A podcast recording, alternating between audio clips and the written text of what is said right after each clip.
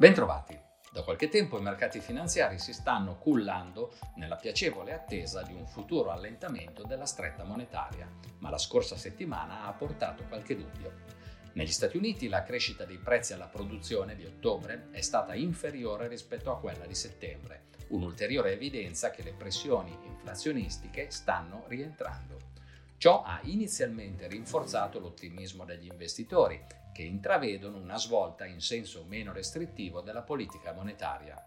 Alcuni membri della Fed hanno però voluto raffreddare l'entusiasmo, dichiarando che i rialzi dei tassi sono ben lungi dall'essere terminati.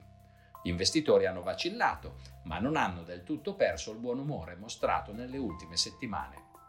Rimanendo negli Stati Uniti, le vendite al dettaglio sono salite dell'1,3% in ottobre. È un dato in crescita rispetto al mese precedente e migliore delle attese, che registra una buona tenuta dei consumi.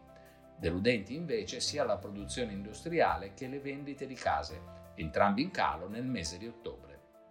Il G20 ha fornito l'occasione per un incontro tra i presidenti Biden e Xi Jinping.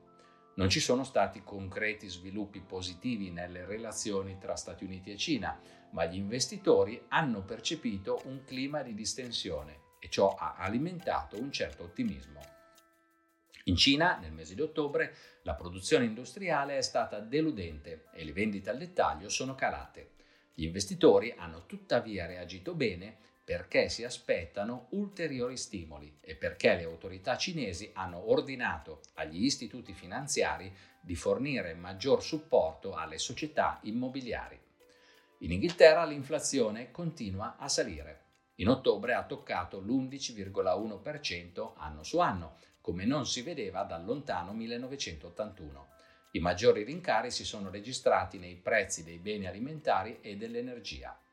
La nuova legge di bilancio presentata dal Ministro delle Finanze prevede incrementi delle tasse e tagli alla spesa pubblica. Con questi interventi il nuovo governo inglese punta a rassicurare i mercati finanziari e a ridurre le spinte inflazionistiche, ma inevitabilmente aggrava il rischio di una lunga recessione. I principali listini azionari hanno avuto andamenti divergenti la scorsa settimana. Complessivamente si sono presi una pausa, ma non hanno invertito la recente tendenza positiva.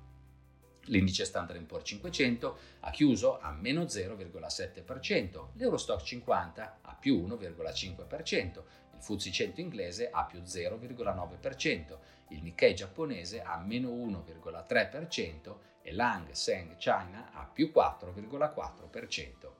Il rendimento decennale dei titoli di Stato è sceso di 14 punti base in Germania, mentre è rimasto sostanzialmente invariato negli Stati Uniti. Lo spread dei nostri BTP ha continuato la fase positiva, riducendosi di 15 punti base. Il prezzo del petrolio Brent è sceso dell'8,7% per il possibile calo della domanda legato al rallentamento economico. In lieve ripresa al dollaro dopo la recente fase di debolezza.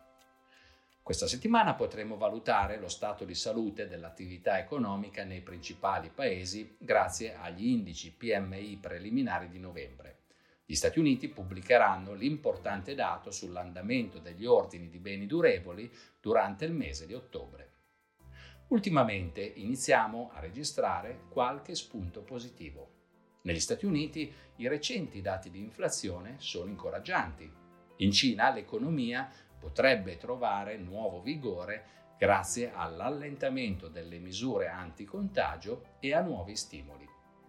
Per puntare su un solido cambio di tendenza, tuttavia, occorreranno ulteriori conferme sul rientro dell'inflazione e sulla tenuta dell'economia globale.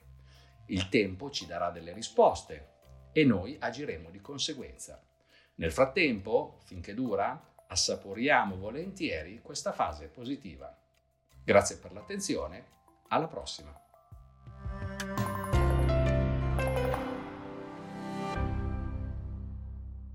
La presente registrazione audio ha finalità meramente informative. Le informazioni in essa contenute non rappresentano un'offerta di acquisto o vendita di prodotti finanziari una raccomandazione di investimento e non sono da intendere come ricerca in materia di investimenti o analisi finanziaria. Le opinioni espresse riflettono il giudizio di Amundi al momento della loro diffusione e sono suscettibili di variazioni in qualunque momento, senza che da ciò derivi un obbligo di comunicazione in capo ad Amundi. Non si garantisce l'idoneità a qualsiasi scopo di investimento delle informazioni fornite, le quali non devono essere utilizzate come unica base per assumere decisioni di investimento. Eventuali dati riferiti a performance passate non sono un indicatore attendibile di performance attuali o future. Investire comporta un sostanziale grado di rischio. L'investitore, prima di qualunque investimento, è tenuto a prendere attenta visione della documentazione relativa allo strumento finanziario oggetto dell'operazione, la cui sussistenza è disposta dalla normativa vigente. Le informazioni contenute nella presente registrazione audio non sono dirette alle US Person così come definite nel US Regulation Act della Securities and Exchange Commission.